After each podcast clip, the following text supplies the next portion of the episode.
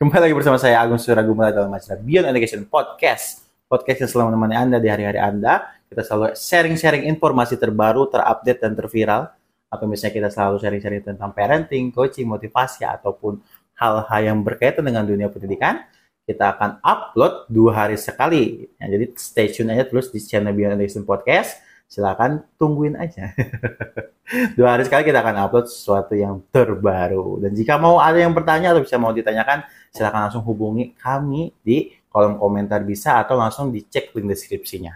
Di link deskripsi semuanya sudah ada, ada di ada untuk bertanya, ada untuk bergabung ke grup WA dan Telegram atau misalnya mau lihat-lihat artikel juga ada di sana. Jadi langsung saja di apa di acak-acak ya, dijelajahi link deskripsinya dan juga kita selalu update di Spotify untuk episode-episode terbarunya itu per minggu atau per dua minggu. Silahkan. Jadi di, di explore saja. Karena Spotify itu kalau nggak salah uh, kita berada di segmen podcast ya, bukan segmen musik. Jadi kan Spotify sekarang sudah dipisah-pisah ya segmennya ada musik, ada uh, siaran, ada radio, terus ada juga podcast. Jadi itu tidak bisa disatukan. Jadi di segmen podcast kita hadir dengan nama kata atau kata kunci Beyond Education Podcast. Oke, pada siang hari ini bersama dengan Pak Doni. Halo teman-teman semuanya, gimana Gung? Kabar baik Pak. Apa nih? Sebentar lagi kan kita ada acara pemilu. Tanggal 14 Pak ya. Iya, iya. Jadi gunakan hak pilih kita Pak. Oke, pastinya. Ah. Dan juga berbarengan nih, sekarang tuh lagi lagi rame juga terkait tentang pembukaan untuk pendaftaran universitas. Oh ya udah mulai ya musimnya ya. Udah musim sekarang hmm. nih. Jadi kayak misalnya ada beberapa uh, orang atau misalnya beberapa uh, karena kan pelajar juga banyak ya masih belajar di Indonesia hmm. ini. Jadi mereka sedang mulai sudah membuat akun untuk pendaftaran universitas. Iya, iya, iya. Nah, tapi ya masih pada bingung juga sih mau milih yang kayak gimana ya. Oh, milih universitas yang mana ya? gitu. Karena kan kita mengetahui bahwa dulu kalau misalnya dulu kan universitas itu ada rankingnya apa ya? Iya iya iya. Ada universitas terbaik, universitas hmm, apa, favorit, favorit gitu. dan kawan-kawan. Hmm. sebenarnya apa sih yang harus kita lakukan atau misalnya uh, bagaimana uh, tanggapan kita terkait tentang universitas di Indonesia ini seperti apa gitu Pak? Iya iya iya. iya. Nah ini ada pengalaman menarik nih Gong. Ya, Jadi pengalaman saya pribadi ya. ya berkaitan dengan masalah kuliah gitu. Iya iya. iya. Dulu saya sempat ada keinginan gue pengen hmm. kuliah ya. Iya. Psikologi. Hmm. Saya ada cita-cita gitu. Hmm. Nah tetapi ketika pada suatu saat gitu saya ketemu seorang psikolog. Hmm. Saya memang waktu itu ingin mencoba mengetahui apa yang menjadi potensi diri saya. Jadi saya mengikuti kayak tes bakat minat lah setelah saya mengikuti tes bakat minat ini, akhirnya keluar tuh hasil tesnya. Saya ditanya lah sama psikolognya, tujuan kamu ikut tes ini apa? Ya saya ingin mengetahui aja potensi diri saya apa, karena saya ingin kuliah. Jadi saya tidak ingin sampai salah jurusan. Nah akhirnya ketika hasil tes itu muncul, saya jadinya tahu ya potensi diri saya apa. Kemudian saya tanya ke si psikolog ini. Uh, Bunda ini karena perempuan ya. Kalau saya ingin kuliah psikologi, karena berdasarkan hasil tes ini kan saya ada kecenderungan gitu ya. Hmm. Interpersonal skill saya bagus. Oh, jadi memilih untuk psikologi itu. Ya? Ah, jadi tingkat kepedulian saya kepada sesama dari hasil tes itu bagus gitu. Hmm. Makanya saya pengen kuliah psikologi. Terus hmm. saya tanya pengalaman Bunda tersebut ketika dulu kuliah psikologi itu bagaimana? Wah, biasanya sih Ya begitu. Gimana Pak? Ah, saya kan harus bertanya dong ah, kepada iya, iya. orang yang memiliki pengalaman. Hmm, ah, sudah duluan kuliah. Yang sudah duluan ya. kuliah di tempat yang saya ingin tuju gitu. Hmm. Yang saya kaget gitu si Bunda ini ngomong, jangan kuliah di sinilah. maksudnya Bunda? Ada sesuatu. Ah, ah. Jangan kuliah di sini maksudnya apa? Iya iya. Jangan kuliah psikologi di Indonesia. Oh.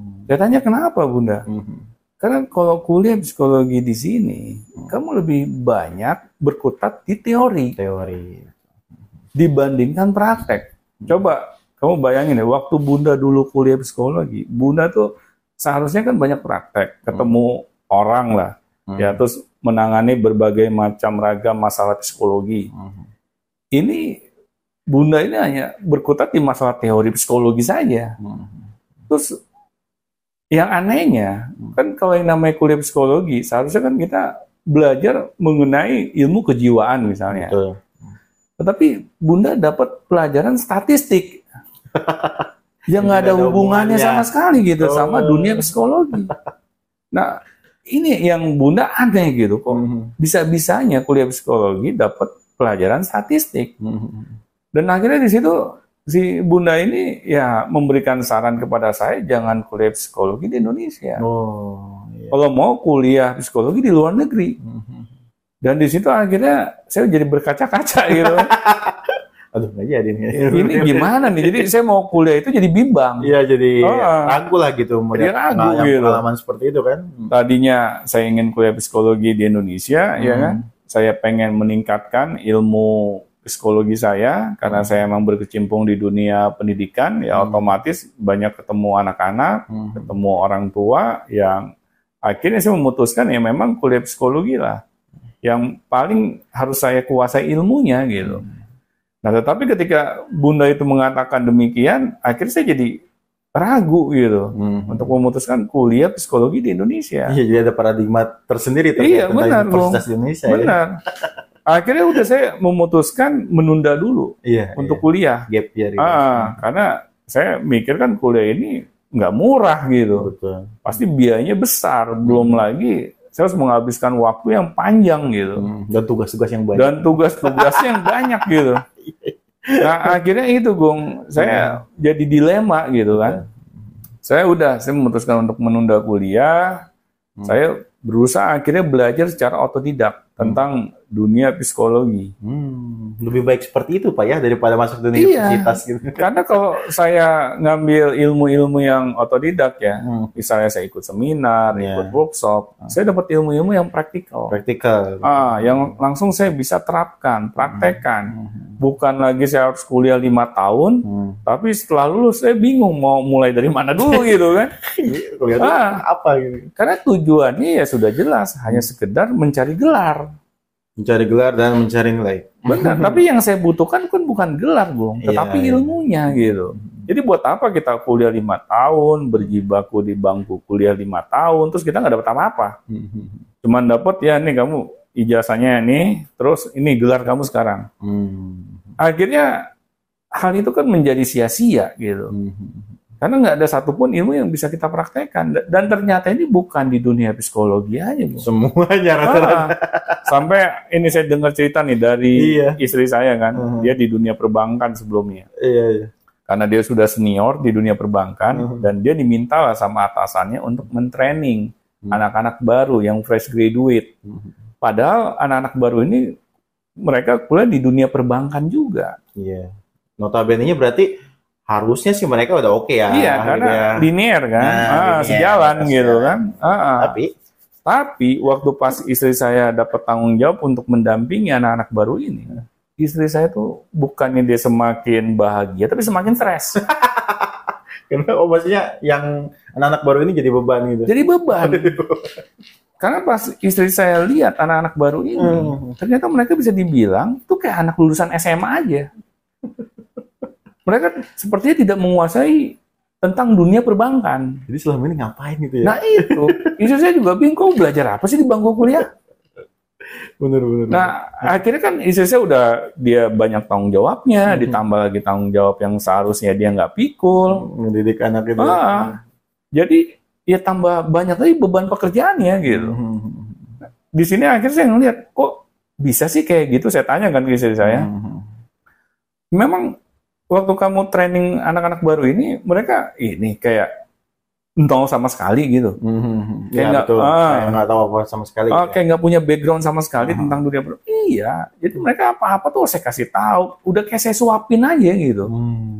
Seharusnya kan kalau kita sudah punya ilmu di dunia perbankan, ya minimal lah ilmu dasar. Hmm. Kan lebih enak gitu. Kita Hmm. udah tahu lah yang namanya istilah-istilah dunia perbankan gitu. Hmm. Kita tinggal nyemplung aja. Hmm. Nah, tetapi kok ini anak-anak baru ini kok kayak nggak tahu apa-apa gitu. Iya.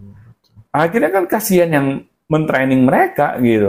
ah. Iya benar benar. Di, di sini akhirnya istri saya pas dikasih tanggung jawab lagi untuk mentraining anak-anak baru, yang yang ada dia udah kesel duluan gitu. Ogah gitu. Ah. Nah ini Gong, ini yang membuat saya bertanya-tanya gitu kan Iya. dengan kualitas dunia perkuliahan di Indonesia gitu. Iya betul karena kondisinya kan ya harusnya sih ya banyak praktikal yang bapak bilang itu ya. Tapi Iya, ternyata kenapa hanya bersifat teoritis, menggabungkan teori-teori itu. Jadi kayak sekolah lagi. iya benar, benar, benar. Di SMA udah begitu gitu ya. Tahu Pak, kuliah juga begitu tapi lama gitu. Nah itu kan seharusnya Iya. sudah ada perbedaan ya antara Betul. dunia sekolah dengan dunia universitas kan Iya. seharusnya berbeda gitu Pola ya. dan prinsip juga sudah Ah, berbeda gitu Pak. Benar, benar. Soalnya so- seharusnya kan kalau di dunia universitas kita udah fokus ber- berbicara mengenai skill. Betul. Yang skill yang kita akan miliki Hmm. nantinya setelah lulus gitu. Hmm. Tetapi kalau kita tidak memiliki skill tersebut, ya buat apa kita kuliah? Hmm, Nah, coba deh kita lihat nih peringkat universitas di dunia, khususnya universitas-universitas di Indonesia. Kira-kira nih, Go, mereka yang paling dibilang favorit deh, universitas yang paling favorit di Indonesia, mereka peringkat berapa?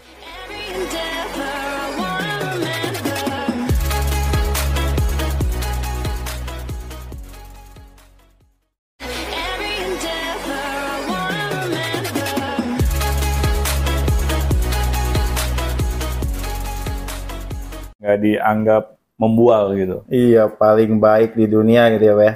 Ya, Indonesia peringkat berapa? Yang paling favorit di Indonesia nih? Paling favorit di Indonesia itu ada eh, Gajah Mada, Pak. Peringkat berapa di dunia? 254. Nah, itu sudah menjawab ya. Iya, iya. Bagaimana? Gak usah jauh-jauh gitu ya. Ah, Dulunya 320, Pak, naik 294. Nah. Masih ratusan sih, Pak. Nah itu itu kan membuktikan Gung, Betul, bahwa betul. dunia ini menganggap kualitas universitas di Indonesia itu seperti apa. Iya, udah kelihatan dari sana, Pak. Udah kelihatan gitu. Hmm. Nah akhirnya kan nggak heran gitu banyak anak-anak Indonesia itu berbondong-bondong kuliah ke luar negeri. Iya, katanya mereka juga mendapatkan sesuatu yang beda gitu kan. Iya, Pola pikir ketika kuliah di luar negeri itu sangat beda jauh dengan di Indonesia. benar-benar. Karena Saya mereka tuh langsung terjun. Iya, langsung terjun, itu terus- S1 gitu. terus dosen nggak cuma ngasih tugas iya, doang dosen gitu. paling sebentar gitu kan, kasih langsung turun ke Iya, turun ngerokok gitu. kantin. Nah itu, ini ini, ini Iya, yang iya, saya benar, bingung gitu ya. Iya, iya. Seharusnya pemerintah tuh sadar Heeh. bahwa yang namanya kualitas universitas ini kita nggak bisa anggap main-main, Bung. Iya, itu karena itu akhir dari sekolah ya. Ya, karena ini kaitannya dengan sumber daya manusia, di Manusia. Indonesia, Benar. kualitasnya gitu. Pendidikan gitu. Nah, jadi bayangin ya, kalau misalnya kualitas universitas di Indonesia, mutu pendidikannya itu ancur-ancuran, akhirnya bagaimana kita bisa berkompetisi dengan dunia luar gitu, Hmm. sumber daya manusia kita? Iya. Pasti kita ketinggalan terus gitu.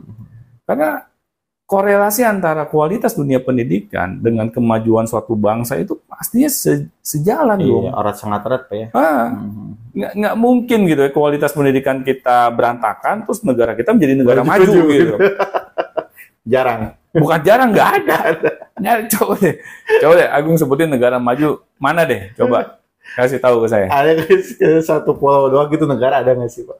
Hah? Nggak ada yang satu pulau doang negara gitu.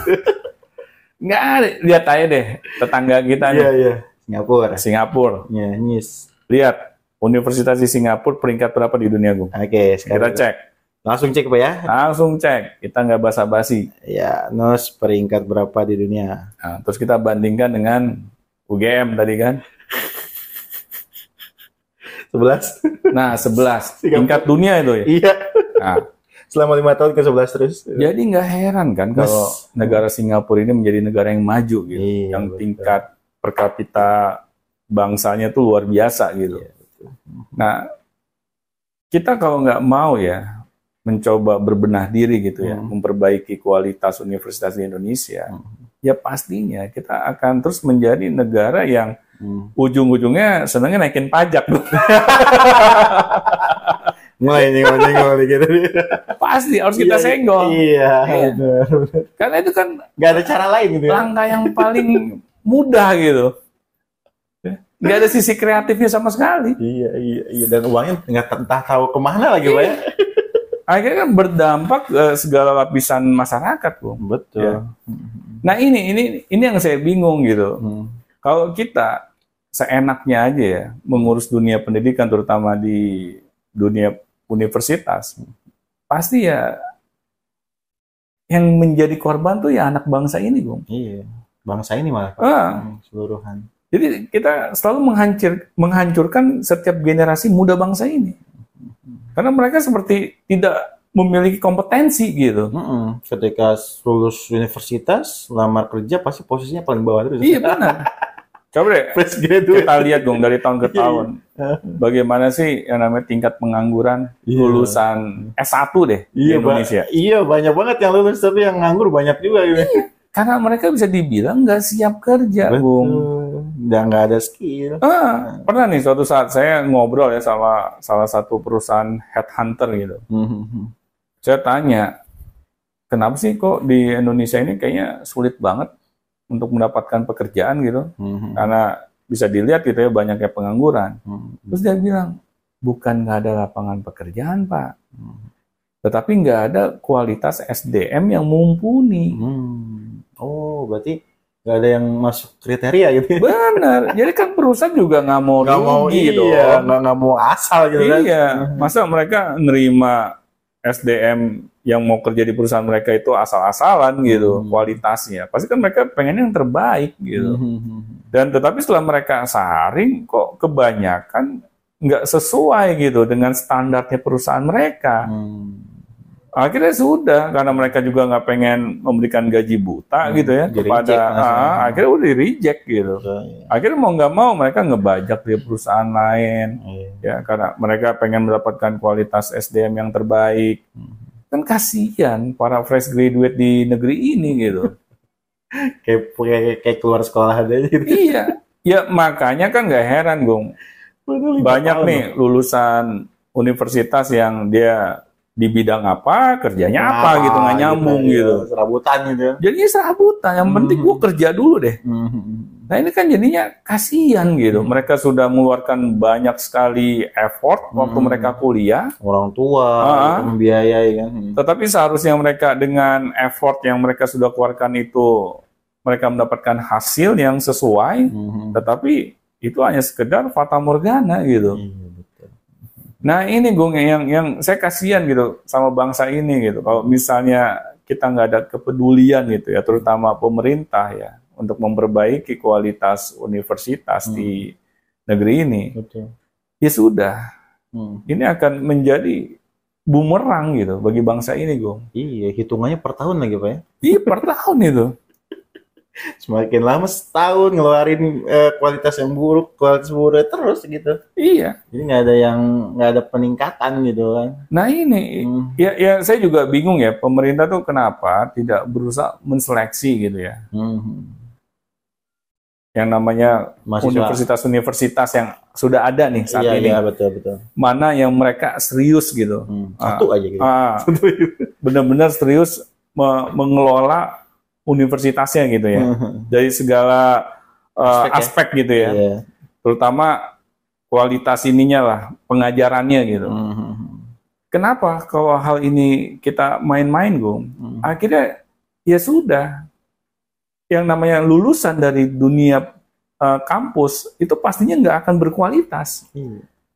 Karena nggak ada yang namanya evaluasi gitu. Mhm. Evaluasi ke dalam. Bagaimana nih kualitas pengajaran di di dunia universitas. Mhm. Tapi juga jangan basa-basi juga gitu. Iya, Hanya ngeliatin laporan angket, administrasi gitu kan. Iya lihat angket, gitu. Iya. ngisi-ngisi angket itu biasanya mahasiswa disuruh tuh Ah. habis ujian akhir sekolah eh, akhir ujian akhir semester itu kan dikasih angket namanya angket untuk mengisi Iya. kepuasan. kepuasan doang.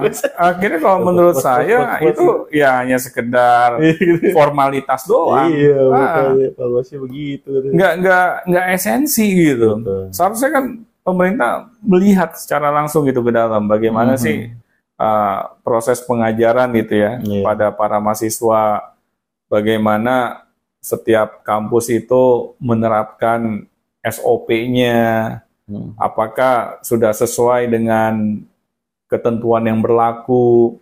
Kalau memang belum, bagaimana menyikapinya. Hmm. Agar apa? Agar selalu adanya progres gitu ke arah yang lebih baik. Nah, tetapi kalau hal kayak begini dibiarkan, akhirnya nggak heran gitu. Banyak orang-orang kita yang cerdas-cerdas, itu mereka Jadi, pindah ke luar negeri gitu. Iya betul. Mereka nggak mau lagi kuliah di Indonesia karena sudah mereka melihat gitu di depan mata mereka sendiri banyak lulusan fresh graduate di Indonesia Hmm. itu yang jadi pengangguran gitu apa-apa, betul. karena mereka nggak bisa berkompetisi gitu kan Hmm. untuk bisa masuk ke dunia kerja. Nah ini Bung jadi pesan saya ini khususnya untuk pemerintah ya Betul. pemerintah kita jangan main-main gitu dalam mengurus dunia pendidikan, terutama di dunia universitas. Karena apa? Karena dunia universitas ini sangat berbeda gitu dengan dunia sekolah. Yang di dunia universitas ini kita fokusnya terhadap kompetensi gitu dari setiap lulusannya. Betul. Dan jadi kalau misalnya hal ini kita anggap tidak penting, Hmm. maka jangan heran gitu ya. Hmm. Banyak orang-orang anak-anak kita yang cerdas-cerdas Hmm. itu pindah ke luar negeri karena mereka tidak merasa ya dikelola dengan benar di negerinya sendiri. Oke, baik. Terima kasih Pak atas sharing-sharingnya Sama-sama. juga senggolannya. Senggolan. Tanggolannya. Baik, siapa pun yang mau bertanya silahkan langsung tanyakan di kolom komentar dan sampai jumpa di Beyond Education selanjutnya. Sampai jumpa teman-teman.